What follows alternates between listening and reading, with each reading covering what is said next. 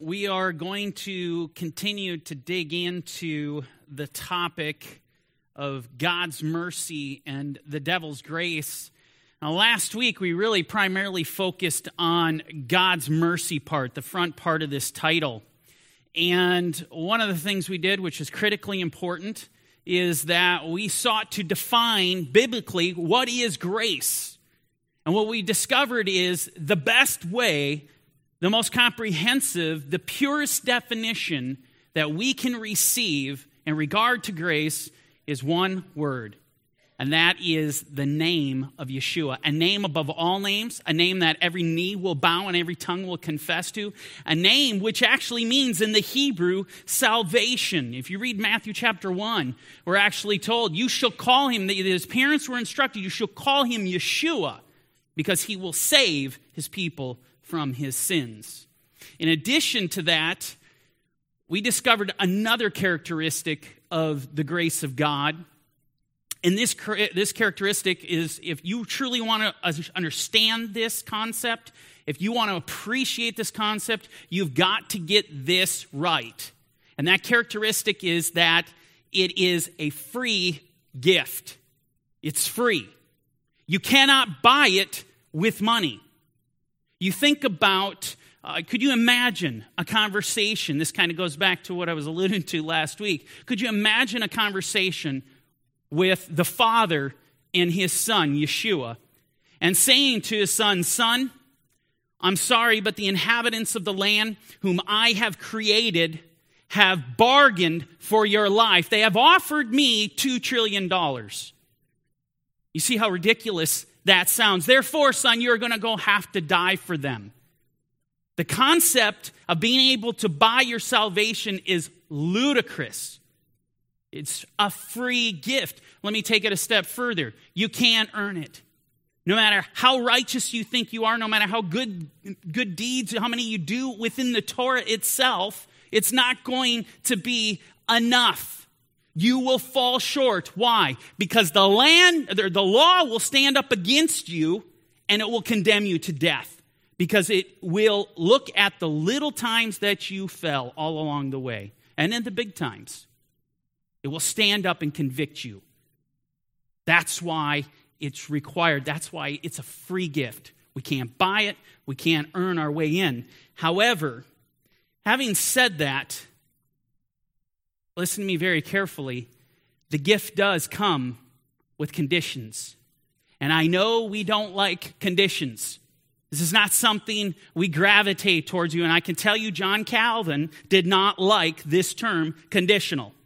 He preferred unconditional. I'm going to tell you right now, biblically speaking, the grace of God is very, very conditional. Hear me out. And let me explain what I mean and I'll use an illustration, if I will. If I was sick, one of my organs was failing, and you knew I was going to die, and one of you said, Well, I want to help him. I know Daniel. He's a nice guy. I want to help him. I have love for him. You offer your organ to me. I didn't pay for it. I didn't deserve it. You willingly were willing to give it to me. Now, here's the thing if you offer that organ to me and I refuse it, what good will it do me? It will do me no good. In other words, what I'm saying you, the free gift of grace, it is conditional upon acceptance. You have to accept the gift. Well, that leads to the next question well, exactly how do we accept this free gift, the free gift of grace? Well, let's go back to Ephesians chapter 2, a verse we looked at last week. And this is what we read For by grace you have been saved. What? Through faith. Notice, Paul does not say, By grace you've been saved. That's it. It's not of yourselves, it's a gift of God. That's not the structure of this passage. The structure is it's by grace through faith. The through faith is the acceptance. That's the acceptance of this beautiful free gift. But then that leads us to the next question faith in what? Right? I mean, if you're not familiar with Christianity Judeo Christianity, faith in what? Faith in whom? Well, Yeshua answers this in the Gospel of John in that famous passage, John 3:16. For God so loved the world that he gave his only begotten Son, that whoever believes in him, faith, acceptance, that's what this is, should not perish, but have everlasting life. For God did not send his Son into the world to what? To condemn the world. Now, to fully appreciate this, kind of goes back to what we touched on last week. You need to understand the law brings condemnation, it convicts you. And remember what we read in the Gospel of John in chapter 1? The law was given through Moses, but grace and truth came through Yeshua. Grace and truth came through Yeshua. And here we see that Yeshua himself, he says, God sent me into the world, not to condemn the world, but that the world might be saved. That's it. That's the story. This is the beautiful story of grace. And let me just, I just want to interject this before we continue. If there's something that the enemy is telling you that you are not worthy of the faith, and there's no point in you going pursuing the Lord because you have failed too many times, that is a lie. No matter what you have done, I'm telling you right now, biblical fact is you have hope. You have hope in Yeshua. Give your life to Him, believe on Him, believe Him, and He will forgive your sins. This is the most important message of the universe. Amen. Romans chapter 10, verse 9. If you confess with your mouth the Lord Yeshua and believe in your heart that God raised him from the dead, you will be saved. Doesn't say you might be, you will be saved. For with the heart, now he gets into detail here. For with the heart one believes unto righteousness. There's a reaction to the faith. There's a reaction here. It's a chemical reaction, if you will. You will believe unto righteousness, and with the mouth confession is made unto salvation. Continuing on in verse 11. For the scripture says, and I love how Paul always does this, he goes to the Tanakh to prove his point. Scripture says, whoever believes on him will not be put to shame. Again, understanding that relationship of law and sin, of the law in fallen mankind, the law puts us to shame. It is perfectly righteous, it is perfectly holy, and guess what? We were not. We failed. It puts us to shame. But Isaiah prophesies, we say the Holy Spirit prophesied that whoever believes in him referring to Yeshua of Nazareth, he will not be put to shame. For there is no distinction between Jew and Greek, for the same Lord over all is rich to all who call upon him. Understand something salvation is not afforded just to the wealthy, it's to the rich, the poor, the free, the slave, the Jew, the Gentile. All humanity. God so loved the world. This grace is available for everyone but it is conditional. We must believe. And then he goes on, for whoever, and this is Joel 2:32. This is actually comes straight out of scripture for whoever calls on the name of the Lord shall be saved, referring to Yeshua, calling upon that name, the name of salvation. So we look at this, and this is what it takes for God, uh, for us to accept God's free gift. I think, you know, as I go through this, most of you are going, well, well, Daniel, this is pretty simplistic stuff. We got this right off the bat. This is faith 101. Uh, I understand that, uh, but the first thing is, is how efficient are you at conveying this reality? This is the gospel. The second thing is, is unfortunately, it doesn't end here. There's more to talk about in regard to the grace message. In fact, there was something that kept the apostles up at night. Something concerning the grace of God, how it interacts with us, how we look at it, how we protect it, shall I say. Something kept them up at night in regard to the scenario. And what was that? It was the fact that they were worried that the believers who actually received this beautiful gift of grace were in danger of losing it. And nay, I say, in danger of having it taken from them. Paul says this in 2 Corinthians chapter 6 verse 1. We then as workers together with him also plead with you, oh look at this, not to receive the grace of God in vain.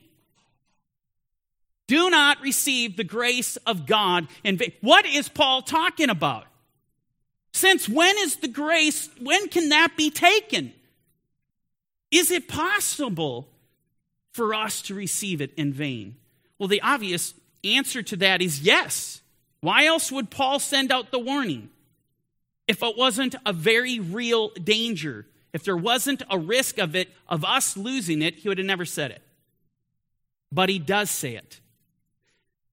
I want to take you to Matthew chapter 7. You know, and when you get into this component of the grace message, this is where things get really, really scary. In Matthew chapter 7, verse 22, we read the following scariest passage in Scripture, at least for me. Many will say to me in that day, Lord, Lord. the first thing I always like to identify here is these individuals know Yeshua by name. They, of and on themselves, they're on a first name basis with him. They are calling upon him. Lord, Lord. And look at what they say. Have we not prophesied in your name? Have we not cast out demons in your name and done many wonders in your name? Understand something. These aren't normal believers. These guys labored, men and women, laboring for the kingdom of God, doing awesome deeds for his name. Not for Baal, not for any other false God, but for the name of Yeshua, they went out doing these things. Very, very powerful. You look at this, and the people that would have witnessed them would have been in awe in the faith. Did you hear that person? He prophesied. The Spirit fell upon him and he prophesied. Did you see that person He went out and he cast out devils? Doing wonders. I mean, you need to appreciate the context of what's going down right now. And listen to what he says in verse 23 and then I will declare to them, I never knew you. I want to be very clear because I've had some very interesting conversations. And this component of I never knew you gets into Calvinism. It gets into the concept of, and I want you to be aware of this, that there are many people, not just believers, but many teachers that will teach you that these individuals who were prophesying, who were casting out demons, they were never saved. Because the Lord says, I never knew you. What they're not realizing is, is this statement is consistent with Scripture. And understand something. You go back to Ezekiel 18. It says, When a righteous man turns from his righteousness and then commits iniquity, all the righteousness he has committed will be forgotten as though it never existed. It ceases from existence. That's imperative for you to understand that in the context of what Yeshua is really saying. Because you're completely distorted and miss the gravity, the fear that this should compel upon you, that should impress upon you. The fear of the living God. The reason he says, I never knew you, because it was forgotten. Someone who is blotted out of the book of life is as though they never existed. Read Isaiah 65. The former things will never be remembered, they cease from existence. It's a reality. So here Yeshua says, I never knew you. Depart from me. Now, interesting, why? You who practice lawlessness. These men did exactly what Ezekiel 18 said. The Lord sent out that warning. When a righteous man turns from his righteousness and commits iniquity, it will all be forgotten. He will be forgotten. They commit Toralessness. They embrace sin. They embrace things that are abominable to the living God. I want you to understand something about these people. They never thought for a moment they weren't under grace every aspect in this context of what we read, they were under the impression that we're under grace. The ironic thing is, is at the end of the age, they find out that they're under law, that they're under the Torah. They're dumbfounded. And this is, this is frightening. This is frightening when you read this in its context. I show you this because I want you to value, I want you to understand the value of the grace of God and how it has to be protected. You have to defend that free gift, lest you give it away or lest it be taken from you and you not even know it. As such is the case here. These men did not even know they did not have the grace of God. Hebrews 12 14, we go on with warnings. Pursue peace with all people and holiness. Isn't that interesting? The Lord says, Be holy as I am holy. These are His words. This is the call. This is the call for His elect. Without which no one will see the Lord. Looking carefully, beware. This is what the writer is saying. Beware. Beware of what? Lest anyone fall short of the grace of God. Believe it or not, you can fall short of the grace of God. I think there's a good reason if you read Paul's letter to the Philippians in chapter 2, he says, Work out your salvation in fear and in trembling, right? Paul knew something. He knew something. He knew what was at risk. He knew what was in danger of being taken. If in fact this is what saves us, you might think the adversary, Hasatan, is going to come out to take it, to come, to steal, to kill, and destroy? Absolutely. You know, you read scripture, warning after warning after warning we're given. Do not take the grace of God in vain. Do not fall short of the grace of God. The question is how do you take heed to these warnings? I mean, I could show you warnings all day long in Scripture, but what do we do? I mean, I'm a kind of guy that, no, I want answers. What do we need to do?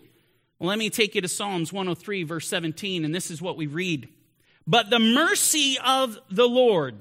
Now, what's the subject matter here? It's the grace of God. This is the mercy of God.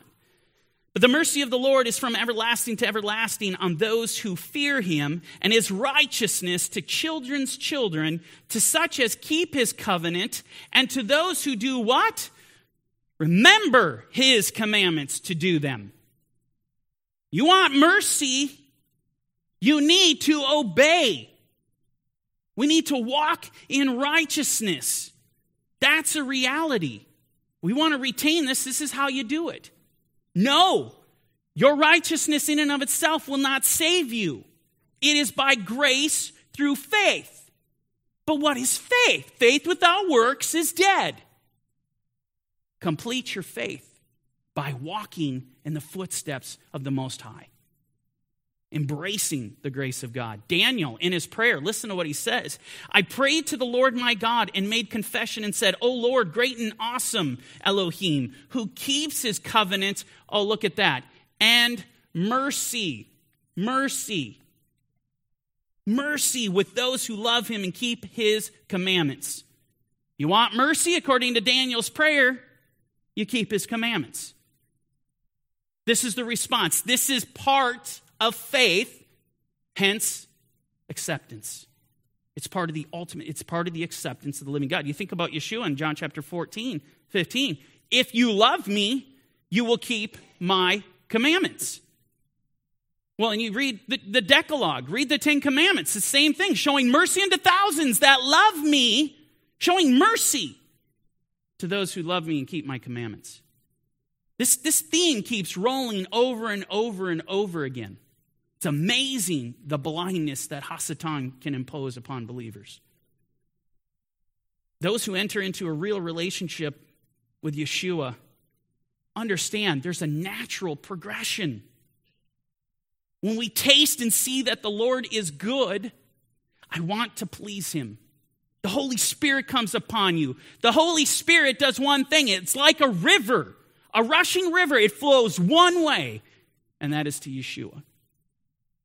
It's to walk in righteousness, it's to do good.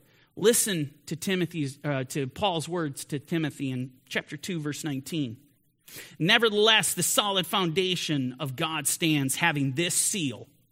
The Lord knows those who are his, and let everyone who names the name of Mashiach depart from iniquity. You want to take the holy name of Yeshua upon your lips, this is what needs to happen. You don't run back into sin, you flee iniquity, you flee idolatry, you flee covetousness, you flee sexual immorality. You take that name upon your lips and then you confess that name before men. You cannot continue to walk in sin because if you do, you are a blasphemer. And I don't know about you, but I've read the word blasphemers do not make it. You will end up like the men in Matthew 7 22. Let me take you back to a passage we looked at last week, and I did something a little interesting. Some of you might catch this.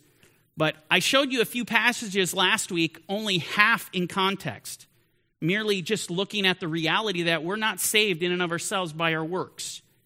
But today, we're going to look at the full context, and I did that intentionally. But let's go back to what we covered last week, Galatians 2:16. Knowing that a man is not justified by works of the law, but by faith in Messiah Yeshua, even we have believed in Messiah Yeshua that we might be justified by faith in Mashiach, and not by the words uh, the works of the law, for by the works of the law no flesh shall be justified. Very simple. Paul could not make it clear. You can't do it on your own. It's by faith in Yeshua. Does he end here? He does not. Listen to what he says next. But if while we seek to be justified by Mashiach, we also are found sinners, is Mashiach then a minister of sin? Think about that. He says, Certainly not. For if I build again those things which I destroyed, I make myself a transgressor. In other words, we take the holy name of Yeshua upon our lips, we profess to the world, I'm a Christian, I'm saved, I believe that Jesus died and rose again. You do that, you have to do what he says to Timothy. You must flee iniquity and idolatry. Because if you don't, and you embrace sin while confessing his name, now you're telling the world that Yeshua, yeah, the Yeshua you serve, he's a minister of sin and lawlessness. Blasphemy. That should terrify you, going, I need to change my ways. I need to let go of the world and all the things of the world because how am I? We are supposed to be ambassadors of Christ, but how do we look in the eyes of the world? Are we ambassadors or are we blasphemers? All part of the grace message. Who knew? Titus, going to what Paul says to his brother Titus, for the grace of God that brings salvation appeared to all men. We looked at this last week, and this is the definition. This is Yeshua. Yeshua brings salvation. He's appeared to all men.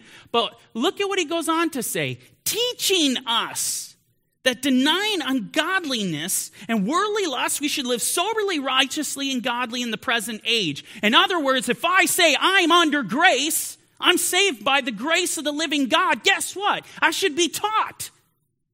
I should be taught. It should teach you something. What does the grace, the real grace message teach you? to run for your life from sin. That's what it teaches you. Look at this denying ungodliness and worldliness. How do we define what is ungodly? Right here. So if I say I'm under the grace of God, and I really have that appreciation, I have the fire the Holy Spirit, it will lead me in one direction, and here it is. I will start investigating His Word. I will hunger for it. I will have a passion for it. I will turn the TV off. I will stop watching these crazy videos on YouTube. This is what will happen. This is what grace teaches me. And what is grace? Put it in context. It's Yeshua. If I'm a servant of Yeshua, He will teach me. And what will He teach me? Righteousness. That's, we're starting to get somewhere. We're starting to see, this, we're separating the sheep from the goats right here. Unfortunately, many of the churches today, they have traded this teaching for another teaching, one that makes them feel more comfortable, one that doesn't offend the masses, They have their leaders crying out, and the, the, the sheep are crying out to the leaders. Speak smooth things to us, prophesy deceits. They have itching ears. Professed believers running around crying out, Grace, grace, we're all under grace, so it doesn't matter what you do. Don't let it bother you. And they're going in to sever the conviction of godly sorrow over people that do feel bad. See, the mantra today is our actions don't have consequences because we're all under grace. Understand something. Exodus 23, the Lord is very clear. He will not justify the wicked. It will not happen. You read Psalm 5 5, and these are my words, these are the Lord's words. The Lord hates all workers of iniquity. He hates workers of iniquity. Malachi 1 Jacob I have loved, but Esau I have hated. Hebrews chapter 1 talking about Yeshua and his heart, what was in his heart. And it says regarding Yeshua, he loved righteousness and hated lawlessness. That was the heart of our king. It's enough for a, be a servant to be like his master. Amen. We should hate lawlessness. We should hate unrighteousness. I'm telling you right now, when you really begin to peel back the layers of the grace of God and, and how the Bible defines it, and then you look at the church and see what's happening in the church, how the church has redefined, repackaged biblical grace, it is devastating to the faith. And I can tell you this what we are witnessing today, it is not God's mercy, it is the devil's grace. That's the truth. The church has replaced that beautiful mantle that hangs over the head of the church. This beautiful, the golden rule you will reap what you sow. One of the most basic fundamental principles in all of the Bible. You will reap what you sow. And the modern day church has stripped that down and they had hoisted up do what thou wilt shall be the whole of the law. And that statement was made by a Satanist, a very famous Satanist. Do what thou wilt shall be the whole of the law. And what they would add is the law of grace. This is what they're, this is what they're being taught. Is that through the law of grace, you can do whatever the dictates of your heart tell you, and there will be no penalty. Hosea 10 12 begs to differ. Sow for yourself righteousness and reap and mercy. You get it? You sow righteousness and you will obtain grace. See, this is consistent no matter where we go in Scripture, through the Old Testament or the New Testament, this is the truth. Do you want the truth? Romans 6 1. What shall we say then? Shall we continue in sin that grace may abound? Let me give you my version. Are you insane? Paul says, Certainly not. How shall we who have died to sin live any longer in it? Let's look at what Peter has to say. In 224, Yeshua, who himself bore our sins in his own body on the tree, that we, having died to sins, might live for righteousness. It doesn't say that I might live for myself, that I might live according to the desires of the world. I have to live for righteousness by whose stripes you were healed. See, what's on the forefront of Peter's mind in regard to moving in righteousness was a sacrifice a sacrifice he appreciated, even unto death. He was willing to stand for that sacrifice, for that grace, never willing to give up that free gift that was given to him. Very powerful. David, so we look, I mean, we're looking at all these guys. We're looking at Hosea. We look at what Paul says. We look at what Peter says. We looked at what John says. What does David say? King David. Psalm 23, a psalm of David. The Lord, Jehovah, is my shepherd. I shall not want. He makes me lie down in green pastures. He leads me beside the still waters. He restores my soul. And what does he do? He leads me in paths of righteousness for his name's sake. You understand? This all goes back to being led. If Yeshua is my master, remember what grace does, what Paul said, it will teach us One thing I can tell you, and David's confirming this if I say I am under grace, if I say Yeshua is my master, I will go one direction. I will go in the path of righteousness. If I say I follow you, Yeshua, and I walk, should only lead me one way righteousness. But if I confess Yeshua, it's you who I follow, you, but I walk on down another path, and I go in the path of sin, I am deceived. And this is what is happening with the modern day church. I want you to understand something. And listen to this statement very carefully. The law of God, the commandments of God, they will never take you to a place where the grace of God cannot keep you. Do you understand? So the commandments of God will never bring you to a place where the grace of God cannot keep you. But I'll tell you this the devil will. He will take you to a place where the grace of God will not keep you because it will not fall upon you because the Lord will not justify the wicked. This is a reality. 1 John 3 2, we read the following Beloved, now we are children of Elohim, and it has not been revealed what we shall be, but we know that when he is revealed, we shall be like him for we shall see him as he is. And everyone who has this hope in him, what do they do? They purify themselves just as he is pure. This is the effect. Again, the effect of someone who has received the free gift, it prompts them to do something. We now purify ourselves just as he is pure. Be perfect as your heavenly Father is perfect. I mean, this is the goal. This is where we need to go.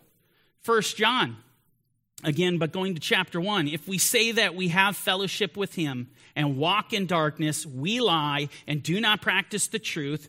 But if, and I circle that word if or not, I do. but if we walk in the light as he is in the light, ah, then we have fellowship with one another, meaning the elect of God. You become part of a family, a sacred family. And the blood of Yeshua HaMashiach, his son, cleanses us from sin. If, go back to the if, if we walk in the light. So righteousness, reap mercy. This is the deal. It's consistent all the way through Scripture. We keep reading the same stuff I think the Lord's trying to tell us something. 1 John chapter 2 verse 1. My little children, these things I write to you so that you may not sin. And if anyone sins, we have an advocate with the Father, Yeshua HaMashiach, the righteous. Well, it's interesting if you look here and you really understand what John's conveying. Ultimately, what is he doing? He's protecting the grace of God, he's protecting the free gift given to his brethren. That's what he's looking for. And he knows what sin does to it.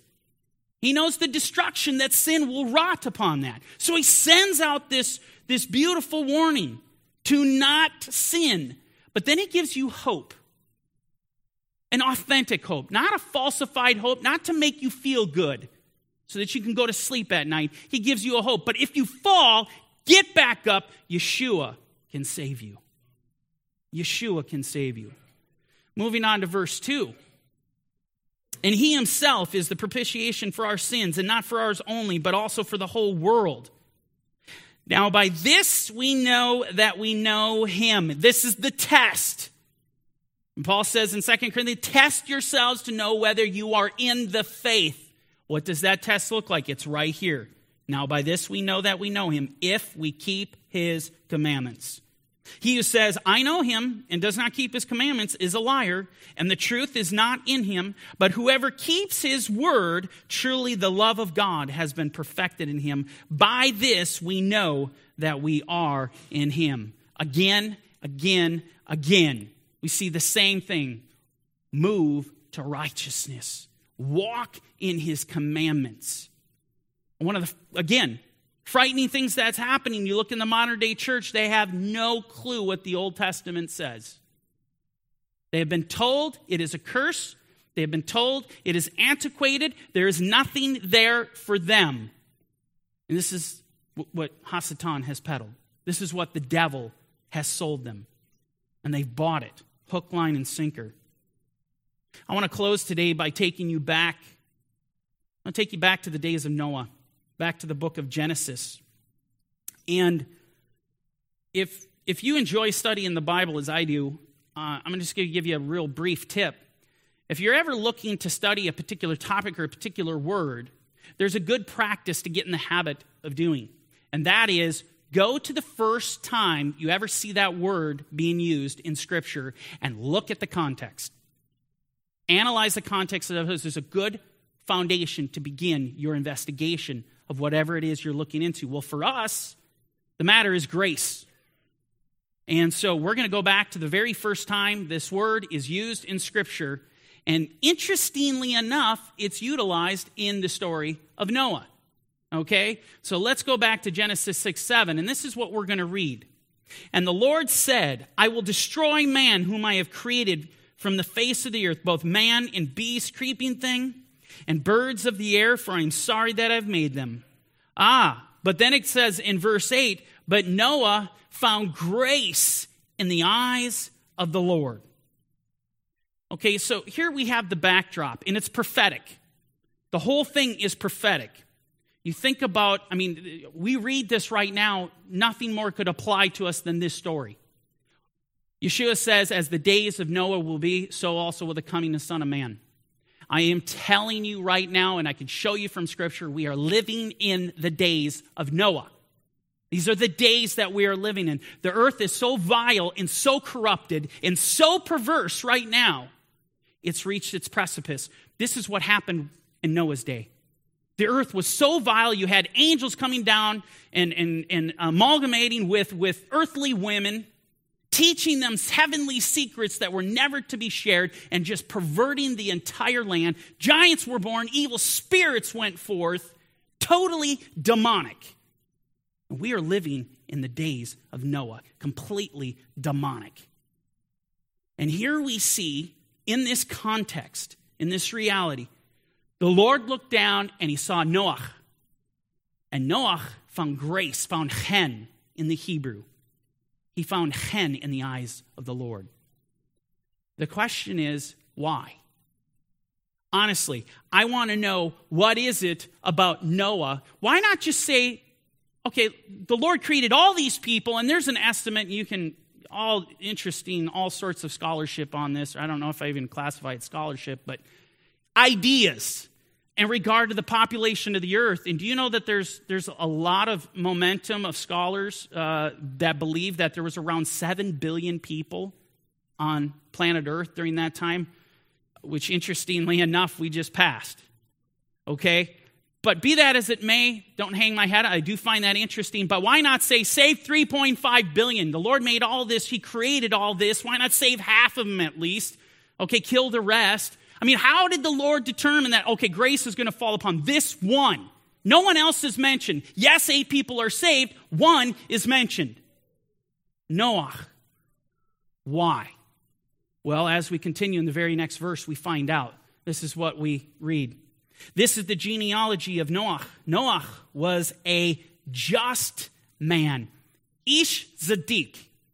He was a righteous man, which means he walked in righteousness. He kept the commandments of the Lord. It says he was perfect in his generations and he walked with God. This is very simple to understand. If I walk with God, I'm a righteous man. If I say, I'm a righteous man. Not that I, but God, if God deems me to be righteous, that means I'm walking with Yeshua. Very, very simple. Why did Noah find grace in the eyes of the Lord right there?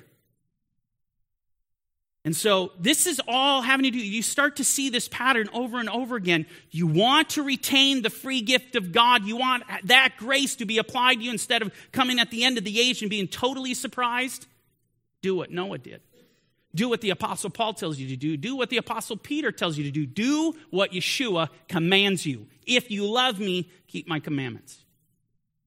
Let me just further prove this. Testimony of two is always valid. Going to the next chapter.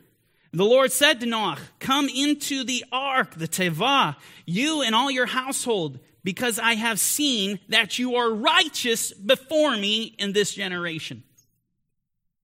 Didn't matter about the masses. I wonder, considering we have 7 billion people on the planet, if 6.99999 billion were all wicked, would you have the strength to walk in righteousness?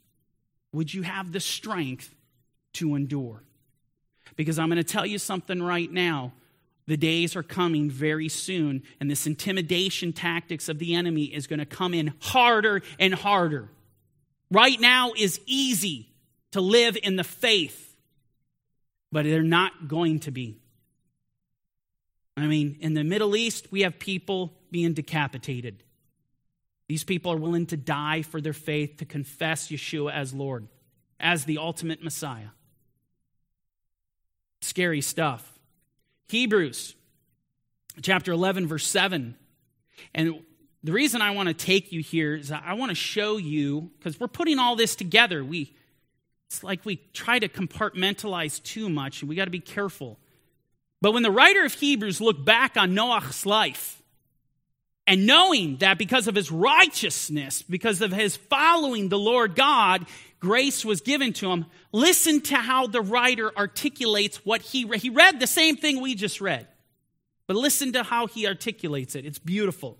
By faith, it's how he starts off because that's the reality. It is by faith, Noah, being divinely warned of things not yet seen, moved with godly fear, prepared an ark for the saving of his household.